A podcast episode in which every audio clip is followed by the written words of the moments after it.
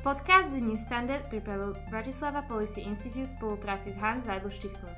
BPI je stredoeurópsky think tank zameriavajúci sa na rôzne celospoločenské témy, ako napríklad migrácia, rasizmus, antisemitizmus, ale aj občianská angažovanosť. Hans Seidel Stiftung si kladie za cieľ podporu európskeho dialogu a posilnenie politických kompetencií mladých ľudí, najmä žien. Dobrý deň, v tomto diele podcastu budeme rozoberať vplyv pandémie na duševné zdravie. Pozvanie prijal psychológ a programový riaditeľ internetovej poradne pre mladých ipčko.sk. Pán Mandro, vítajte. Ďakujem veľmi pekne za pozvanie. Som rád, že tu s vami môžem byť. Ja by som sa vás na úvod chcela opýtať, že ako vznikla tá myšlienka IPčka. IPčko vzniklo v roku 2012.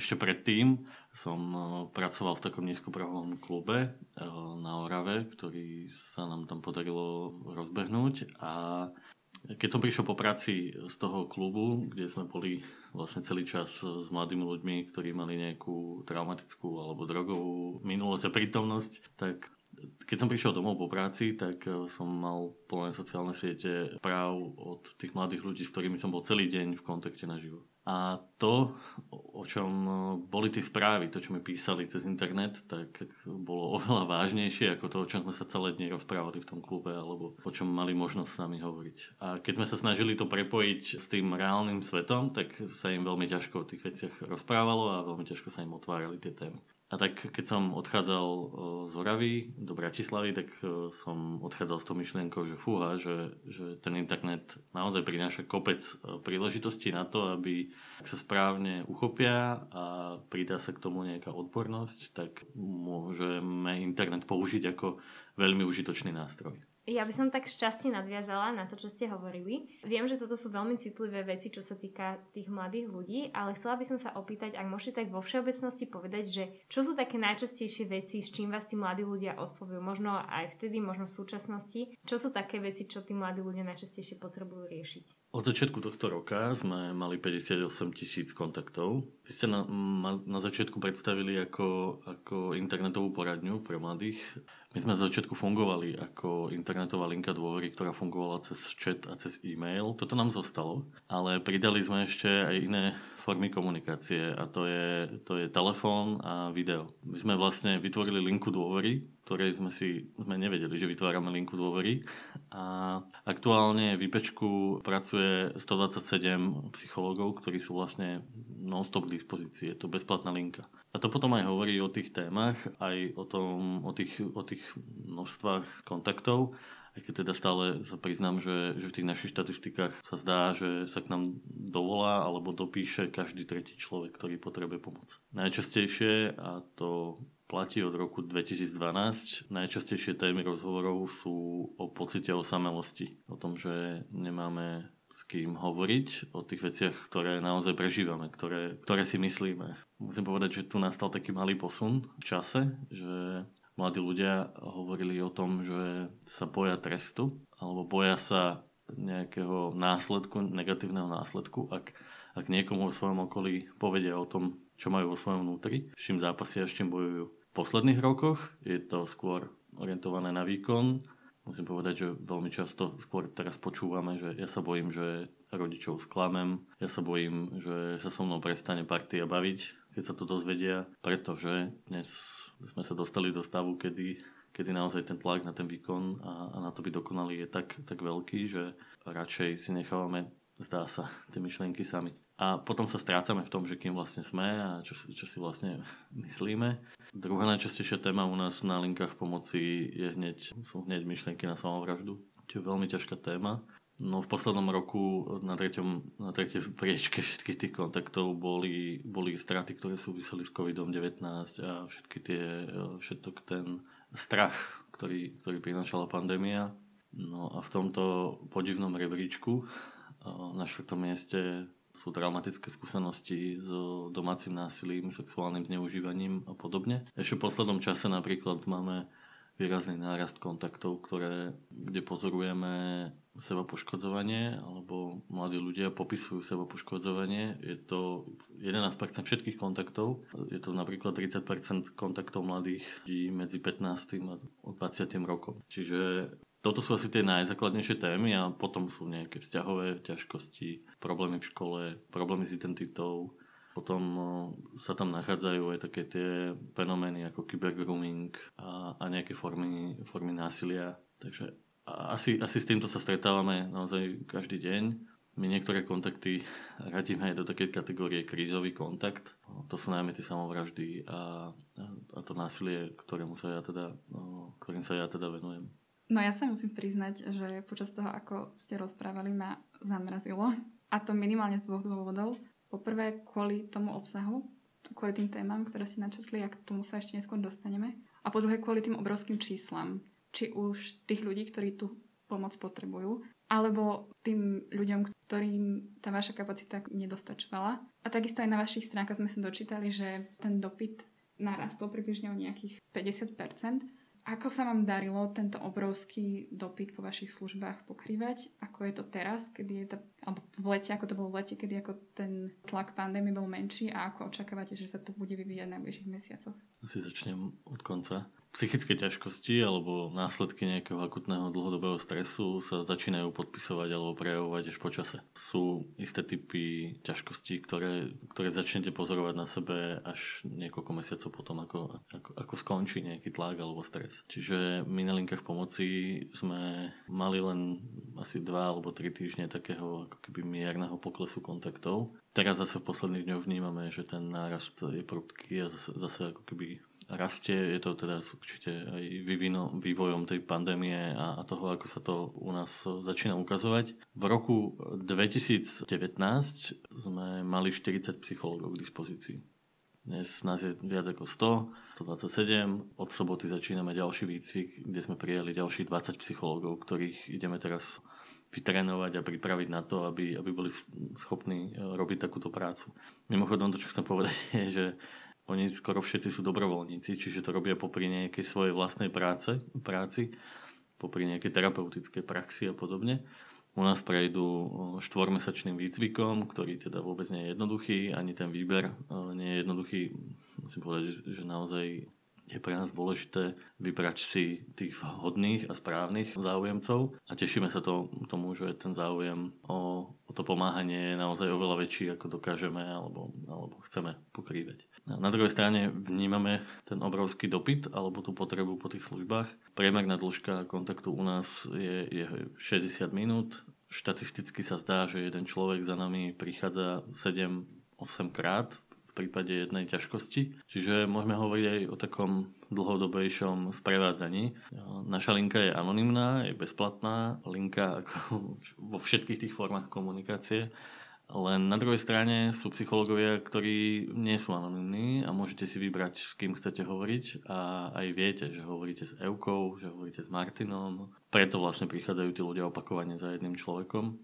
Je pre nás náročné pozrieť sa do tých štatistík a vidieť, koľko ľudí sa k nám v ten deň nedovolá. Myslíme si, že takých liniek pomoci s takým prístupom, aký máme my, by, by v tejto krajine mladí ľudia, minimálne teda mladí ľudia potrebovali tak trikrát toľko. A zdá sa, lebo sme v kontakte aj s tými inými linkami, e, ktoré na Slovensku fungujú, dlhodobo fungujú, aj tam e, sú veľmi podobné tie čísla. Keby sme hovorili stále len o tých číslach, ale my hovoríme o tých príbehoch, o tom, že, že niečo v tejto krajine sme zanedbali, niečo, na niečo sme možno aj my sami málo upozorňovali, že sa to, že sa to bude diať a očakávame, že tie psychické následky na životy tých mladých ľudí budú, budú pokračovať a stále hovoríme o mladých ľuďoch, lebo 73% všetkých kontaktov sú mladí ľudia, ale nás kontaktujú aj zdravotníci, nás kontaktujú seniory, nás kontaktujú veľmi často rodičia, policajti, ľudia z prvej línie, lekári, naozaj bežní ľudia a my vlastne nevieme, kto prichádza a, a kto s nami bude hovoriť a, a chceme byť v dispozícii naozaj tým, ktorí majú pocit, že, že tú pomoc potrebujú. My sme ešte urobili takú jednu vec v posledných týždňoch alebo v posledných mesiacoch, že, že sme v Bratislave, v Nitre a v Pánskej Bystrici otvorili krízové centra, také miesta prvého kontaktu so psychologom, my ich voláme Káčko a tam môžete prísť a anonymne hovoriť so psychologom a dostanete takú tú krízovú stabilizáciu, takéto upokojenie a nasmerovanie, kam môžete, môžete ďalej ísť. A ešte sme v Bratislave posilnili tie služby anonymnej pomoci aj prostredníctvom klubu Machovisko, čo je taký zvláštny koncept, najmä určený mladým ľuďom. Je to niečo ako nízkoprahový klub a kaviareň.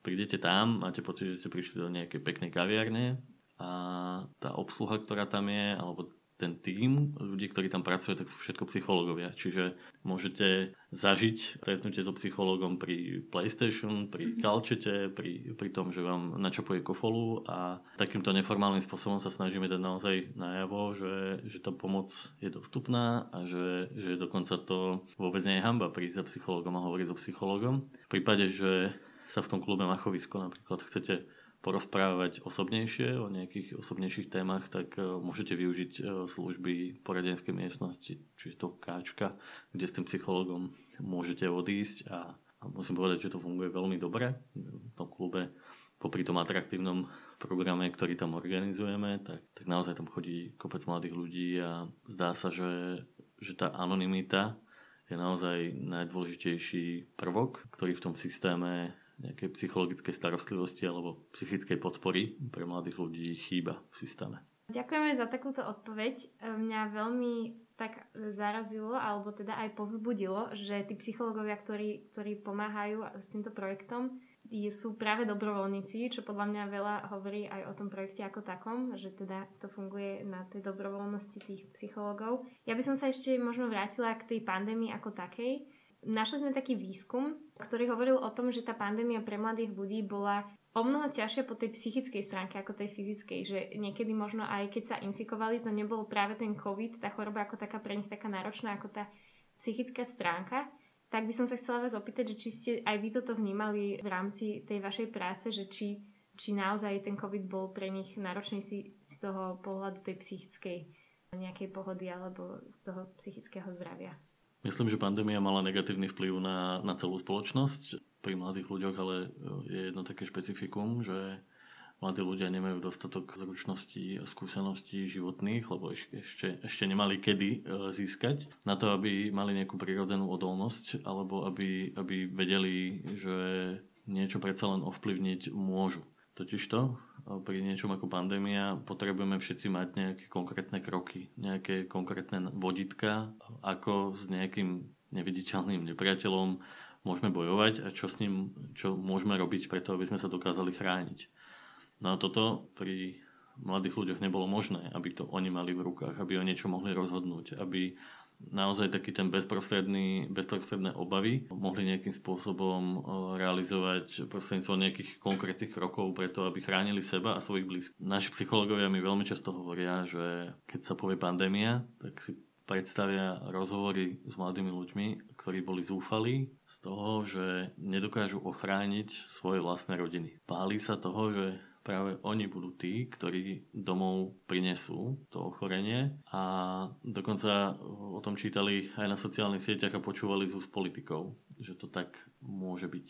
A zároveň s tým nemôžete nič urobiť, pretože nemáte na to tie kompetencie, nemáte na to tie možnosti, lebo ste iba mladý človek. Čiže nejakej komunikácii na nich bola daná taká tá, taký ten damoklov meč, že vy ste tí, ktorí to tu pokazíte a na druhej strane nemali možnosti niečo s tým urobiť. Často si niesli dlhodobo takýto stres a my sme mali obrovské množstvo kontaktov s mladými ľuďmi, kde, kde v situácii, že sa výrazným spôsobom zhoršovala ekonomická situácia tej rodiny, tak oni chceli niečo urobiť preto, aby tej rodine mohli pomôcť a nevedeli, nemali možnosti nič s tým urobiť. Sú to veľmi silné veci pre, pre nás, ktorí, ktorí vnímame tie príbehy a vidíme tú obrovskú odvahu a tú chuť a ten, ten zápal zápasiť s tou pandémiou a, a s tou situáciou prispieť k nej, ale zároveň teda žiadne možnosti to naozaj reálne urobiť. A to, toto bolo asi také, takéto veľmi výrazné, čo keď sa povie prvá vlna pandémie alebo druhá vlna pandémie, tak, tak, to, tak to jednoducho sa vynulo, vynulo tými príbehmi. A ešte chcem povedať jednu vec, že pandémia priniesla aj pozitívne efekty. Napríklad to, že, že sa začalo rozprávať o tom, že, že niečo môžeme cítiť a že je to v poriadku niečo cítiť a že môžeme sa aj báť, že tu boli predsa len aj nejaké hlasy, ktoré, ktoré nás sa snažili upokojovať. Ten zjednocujúci prvok tej prvej vlny si všetci pamätáme a bol to veľmi dôležitý zážitok toho, že to ide. O to väčšie sklamanie prišlo v prípade druhej vlny. Ale ten zážitok z tej prvej vlny bol veľkým pozbudením. A veľa ľudí sa ako keby stále obracia v tých spomienkach na to, že aké to bolo vtedy, aké prežívali emócie, ako, akú, akú súdržnosť videli okolo seba a akú podporu zažili od ľudí okolo. Čiže ten zážitok toho, že predsa len sa to dá, tak prináša obrovskú nádej, že, že asi keď to urobíme trošku inak, tak, tak by to mohlo fungovať. Pán Madro, pandémia bola určite náročná pre to naše duševné zdravie z mnohých dôvodov. Poprvé, niesla so sebou mnoho stresujúcich faktorov, ako strach o zdravie seba, svojich blízkych, nejakú existenčnú neistotu, ťažkosti pri zabezpečení materiálnej stránky. A takisto sme nemohli robiť veci, ktoré nám za normálnych okolností prinášali radosť. Na to by sme čerpali energiu, na to by sme kompenzovali tieto problémy. Po takejto skúsenosti, takejto povedzme traumy, alebo že zažitku na tej celospoločenskej úrovni, aká bude tá post-covid generácia? Že analogicky ako stratená generácia po druhej svetovej, čo, čo sa stane s mladými, čo viem, o 20 rokov, že bude to mať nejakú stopu na nich? Čítal som si k tomu veľa štúdií a zdá sa, že psychológovia na celom svete nevedia. Pandémia trošku pomohla napríklad introvertom, že ľudia, ktorí boli prirodzene radšej sami v kontakte sami so sebou a mali veľmi úzky okruh e, priateľov a ľudí, ktorí mohli dôverovať, tak tá pandémia vyhovovala aj po stránke nejakého vzdelávania, rozvoja. Práve naopak, oni, oni veľmi, keď to tak zjednodušíme, lebo naozaj to je veľmi zjednodušené, čo hovorím, tak oni prosperovali. Na druhú stranu, extraverti, ľudia, ktorí potrebujú tú komunitu okolo seba, potrebujú porovnávať tie vlastné myšlienky s tými, alebo tie vlastné názory, postoje s inými ľuďmi, oni zdá sa veľmi trpeli tým, že nemali možnosť takéto vzťahy, tieto vyvinové úlohy realizovať. Ešte poviem jednu takú vec, s ktorou sa stretávame, najmä keď sme mali zatvorené školy. Keď sa mali vrátiť mladí ľudia do škôl, tak mali obrovské obavy z toho, že ako budú prijatí v tej škole medzi spolužiakmi, ktorí, s ktorými sa nevideli rok naživo. Rok života vo, vo vnímaní dospelého človeka je pomerne krátka doba, ale e, mladý človek, najmä vo veku 13-14 rokov, sa kompletne mení aj fyzicky, aj, aj psychicky. A už len tá, psychic, tá fyzická zmena tak prináša za sebou obavy, že, že čo si budú o mne myslieť, som dostatočne pekná, lebo oni sa potrebujú porovnávať. Oni potrebujú, potrebujú naozaj vidieť to, ako na nich reaguje okolie rok výpadku týchto vzťahov práve v období, kedy najviac potrebujú túto psychologickú potrebu preto, aby sa dokázali ako osobnosti posunúť ďalej. Zdá sa, sa začalo prejavovať v takých tých úzkostných poruchách, náraste depresie, sebapoškodzovania a podobne. Ale teda nie u každého. A preto mnohé tie štúdie a teda aj moji kolegovia, keď sa o tom rozprávame, tak predpokladáme, že, že sa to podpíše napríklad na schopnosti odolávať stresu a tlak. Môže sa to prejaviť napríklad vo výkonnosti takýchto budúcich zamestnancov a podobne, že budú mať pocit, že, že nie sú dostatoční a aj keď budú schopní nasadiť si nejakú masku a, a podávať nejaký výkon, tak ho budú podávať zrejme nie schopní dlhodobo. Predtým, ako sme sa pripravovali na tento podcast, som si študovala mm, takú, tak v podstate štúdiu alebo výskum, ktorý hovoril o tom, že tým problémom s, duševným, s duševným zdravím častokrát predchádzajú aj nejaké rizikové faktory, ktoré to ovplyvňujú. Možno sa milím, ale teda zaujímalo by ma, že či viete možno povedať niečo o týchto rizikových faktoroch, že čo možno vplývajú alebo sú nejakou takou predispozíciou, keď sa mladý človek nachádza v tých rizikových faktoroch alebo má v okolí tie rizikové faktory, že či to teda môže prispievať potom k tomu, že, že príde k tým problémom s tým duševným zdravím. Neviem úplne, o akej štúdii hovoríte, alebo na, akú, na aké tie faktory sa pýtate, ale keď sa pozriem zase do tých príbehov tých mladých ľudí, s ktorými sme v kontakte, tak zdá sa, že reziliencia alebo nejaká odolnosť je súbor niekoľkých, niekoľkých takých vlastností alebo príležitostí, ktoré v tom živote máte. Najdôležitejší faktor je otvorenosť, najdôležitejší faktor je, je schopnosť interakcie vo vzťahoch a zdá sa, že naozaj vtedy, ak máme efektívne vzťahy, pri ktorých sa cítime prijatí, pri ktorých sa cítime vypočutí, kde môžeme byť sami sebou, tak tieto vzťahy, ak ich máme, tak potom získame oveľa väčšiu odolnosť na to, aby sme dokázali, dokázali čeliť rôznym výzvam, kedy prežívame nejakú neistotu. Pretože tie vzťahy, to, že sa vieme, o koho sa môžeme oprieť, vieme, aké sú tie naše zdroje, vieme, čo môžeme robiť vtedy, keď sme v diskomforte a naozaj to aj robíme, tak toto vlastne znamená alebo ukazuje, že tú situáciu stresovú, akutnú stresovú budeme zvládať lepšie. Veľký vplyv určite má to, čo sa vlastne všetko udeje v živote toho mladého človeka predtým, ako príde nejaká stresová situácia, napríklad pandémia, ako príde nejaké dištančné vzdelávanie dlhodobé a podobne, alebo, alebo nejaké akutné ohrozenie. Ja mám takú skúsenosť, že keď deti do 8 rokov alebo do 10 rokov najneskôr zažijú naozaj, že bezpečie je v rodine, rodičia sú bezpečné bytosti a že téma bezpečia a toho, ako sám seba ochrániť a ako ochrániť svoje okolie, v tom vnímaní toho dieťaťa je naozaj témou vo výchove tak to veľmi výrazným spôsobom pomáha potom v tých ďalších životných fázach, kedy práve naopak dochádza ako keby k tomu oddeleniu od rodičov, kedy sa dominantnou stáva skupina a to dieťa si vlastne preveruje všetko, čo dovtedy zistilo, napríklad čo je bezpečné a čo nie je bezpečné, preveruje e, medzi rovesníkmi a potom zase v neskôršej fáze u jedného partnera alebo jedného priateľa, ktorého si proste vyberie ako, ako tú dominantnú bytosť. Najmä tá téma bezpečia vo všetkých jej podobách, v tom, že je no normálne zápasiť s nejakými ťažkosťami a výzvami v živote. To, že ako rodina máme, máme nejaké výzvy, nejaké povinnosti a tie povinnosti nie sú jednoduché ich splniť. Ja neviem, ako príklad zaplatiť inkaso. Že to vlastne znamená nejaké odopretie si nejakých možností, ktoré máme. Zároveň sú to nejaké povinnosti, ktoré nám prinášajú nejaké benefity, nejakú istotu. Že toto stojí nejakú námahu v situácii alebo v rodine, kde napríklad je problém zaplatiť takéto pravidelné výdavky, napríklad inkaso, tak je veľmi dôležité, aby to bol súčasťou života aj e, života toho dieťaťa, aby to dieťa vedelo, že máme, máme ako rodina teraz takúto výzvu a takýmto spôsobom ideme tú výzvu spoločne riešiť. Samozrejme, že nie je dobré dať tú zodpovednosť tomu dieťaťu, že postaraj sa o to, aby sme zaplatili inkaso. To práve naopak. Len to dieťa potrebuje vnímať, že tí rodičia nejakým spôsobom s tými výzvami, ktoré teraz prichádzajú nečakane alebo prichádzajú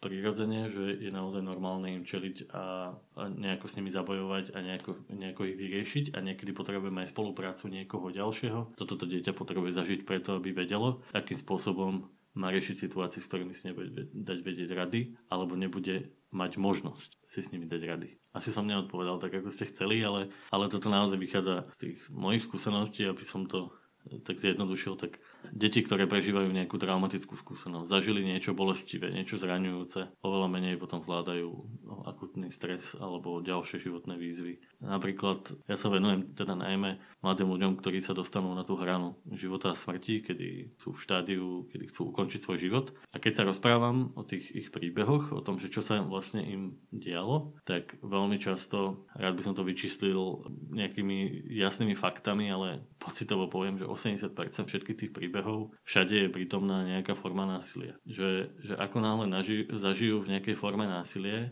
čiže niečo, čo sa fyzicky dotkne ich tela napríklad, už s tým telom potom narábajú inak a aj uvažujú nad tým, že, že to telo je niečo, čo ovplyvniť predsa len stále ako keby môžem a môžem to použiť na riešenie nejakých situácií, s ktorými si neviem dať rady nevieme ucho- uchopiť. A títo mladí ľudia oveľa častejšie zvažujú to poškodenie toho tela alebo, alebo odchod zo života, ak zažili nejakú traumatickú situáciu a následne po nej nedostali naozaj odbornú alebo dostatočnú, dostatočnú stabilizáciu, pocit bezpečia a istoty. Preto toto hovorím, že, že pre mňa tá odolnosť je veľmi spojená s tým pocitom bezpečia. Ako reagovať, keď sa niekto stôverí človeku ako lajkovi so samovražednými myšlienkami? Mám pár takých odporúčaní. Jedno je nezlaknúť sa toho a, a prijať to, že vám, vám ten mladý človek e, sa takto zdôverí a otvorí a povie vám o tom, že toto nejako zvažujem a na týmto premyšľam, tak chcelo jeho veľkú dávku odvahy a zároveň je to veľká čest, že vám to povedal. Že, že nemusel to povedať a povedal to a povedal to práve vám. Čiže je to veľká príležitosť. Viem, že veľmi často e, sa stretávam s tým, že sa toho ľudia zlaknú, pretože to je naozaj fatálne. Je to, je to možno až nepochopiteľné, taká, takáto úvaha a preto aj prirodzene ľudia hľadajú otázku, teda odpoveď na otázku, prečo vôbec ako keby takto uvažuješ. Ale toto hľadanie tej otázky vôbec nepomáha, skôr naopak škodí tomu, tomu človeku, mladému človeku špeciálne, lebo on často nevie pomenovať, že, že prečo, že ktoré sú tie, tie momenty, ktoré ma priviedli sem k týmto mojim úvahám. Čiže to, čo funguje, je dať najavo naozaj úprimný záujem, viacej počúvať, sadnúť si, nájsť si čas, nebagatelizovať, nemoralizovať, nehovoriť, nepoužívať frázy, lebo tie nefungujú, keď som hovoril o tom moralizovaní, tak určite nefunguje, najmä pri mladých ľuďoch hovoriť, že komu všetkému bude chýbať, alebo by chýbal. Nefunguje to práve naopak, to zhoršuje ten stav a zvyšuje to tú úzkosť a, a pocity viny. To, čo ešte veľmi dobre funguje, je povedať, že pozri sa, že, že ďakujem, že si mi to povedal. Premýšľam nad tým, že čo, čo teraz s tým môžeme spoločne urobiť, vytvoriť tú koalíciu, že už na ten problém, na tie ťažkosti nie je sám, ale že sme tu dvaja, to je veľmi dôležité. A nech sa deje čokoľvek, tak ja, ja pri tebe zostanem. Myslím si, že by bol dobrý nápad, keby sme si sem ešte niekoho ďalšieho zavolali, napríklad odborníka a nájdeme spoločne, nájdeme spoločne pomoc. Ak ju budeš chcieť, ak ju budeš potrebovať, tak jednoznačne chcem byť pri tom a chcem ťa v tom podporiť. Toto veľmi pomáha. Najmä ten, ten človek potrebuje ten pocit istoty a toho, že bol pochopený, ja to nazývam, že bol prijatý a že nehodnotíte to, že či to, čo prežíva, je dostatočné na to, aby, aby zvažoval takéto myšlienky alebo nie. Ja by som možno teraz prešla tak takej trochu ako keby všeobecnejšej téme. Tak sa hovorí o tom, že teraz teda narastá ten počet ľudí problémami v tom psychickom zdraví. Je to nejaký fenomén toho 21. storočia, alebo je to, že bolo to už predtým, existovalo to, len sa o tom nehovorilo, že bola okolo toho taká stigma, nikto o tom nechcel hovoriť, že mám ako keby sa hambil za to, že mám nejaké takéto problémy, že ako to vnímate? Bolo skôr jedno alebo druhé? Tiež poviem, že toto nie je pre mňa jednoduchá otázka. Veľmi by ma lákalo povedať, že, že je to ako keby podpisuje sa na tom tá provýkonne orientovaná spoločnosť. Určite áno, určite to má ten vplyv. Ale určite viem, že, že psychické problémy a ťažkosti mali aj ľudia v minulosti, aj tie generácie pred nami. Zažívali traumatické momenty, kedy, kedy sa báli o život, dokonca prichádzali o život oveľa častejšie ako, ako my. Čiže ten existenciálny stres zrejme prežívali ešte výraznejšie ako my. Nepomenovávali sa tie veci tak, ako ich pomenovávame dnes. Keď sa pozrieme do nejakých oficiálnych kvalifikácií ochorení, tak e, stále ako keby najmä v tých posledných rokoch pribúda množstvo pomenovaní tých našich ťažkostí, čiže diagnóz a aj nejaké vzorce, akými, aké tie ťažkosti môžeme zvládať. V tejto oblasti je obrovské množstvo výskumov v poslednej dobe. Toto predtým nebolo, preto sa mi ako keby na to ťažko odpovedá. Už len keď sa pozriem na dynamiku tých posledných o, desiatich rokov, ktoré ja zažívam v tejto práci, tak už len tá téma osamelosti a toho, že sa mení ten obsah, toho, že cítim sa sám, cítim sa osamelý, nemám nikoho, s kým môžem hovoriť o tých svojich ťažkostiach, tak už len za týmto je ako keby skrytý iný vzorec ako pred tými desiatimi rokmi. Že nemám pocit, že sa to veľmi výrazne mení, vyvíja a myslím, že mladí ľudia teraz celkovo sú v takej, žijú v takom období, kedy naozaj sa tlačí na to, že musia byť úspešní a preto preto, aby boli úspešní, často musia byť draví a nie všetci sú, dokážu byť draví a nie všetci dokážu byť úspešní. To si nemyslím. Že to je nejaký vonkajší tlak na to, ako vyzeráš, ako pôsobíš, ako komunikuješ, ako podávaš výkon, aké máš, akú máš schopnosť kritického myslenia a zorganizovania si veci okolo seba. Tak na toto sa veľmi ako keby kladie teraz dôraz a oni si to uvedomujú, ale naopak, keďže sú často aj rebeli, tak sa snažia ísť presne opačne. A ja sa na to teším, lebo, lebo si myslím, že ten mainstream alebo to, akým spôsobom tá spoločnosť pozerá na úspech a neúspech, tak aj to sa, to, aj to sa zmení. Prečo vlastne tie emócie potrebujeme? A bolo počas pandémie dosť tých podnetov, ktoré v nás tie emócie vyvolávali, ale že na rôznej tej škále, že nie len tie negatívne, ale bolo tých podnetov dosť na to, aby ako sme ten emocionálny život mali taký plnohodnotný?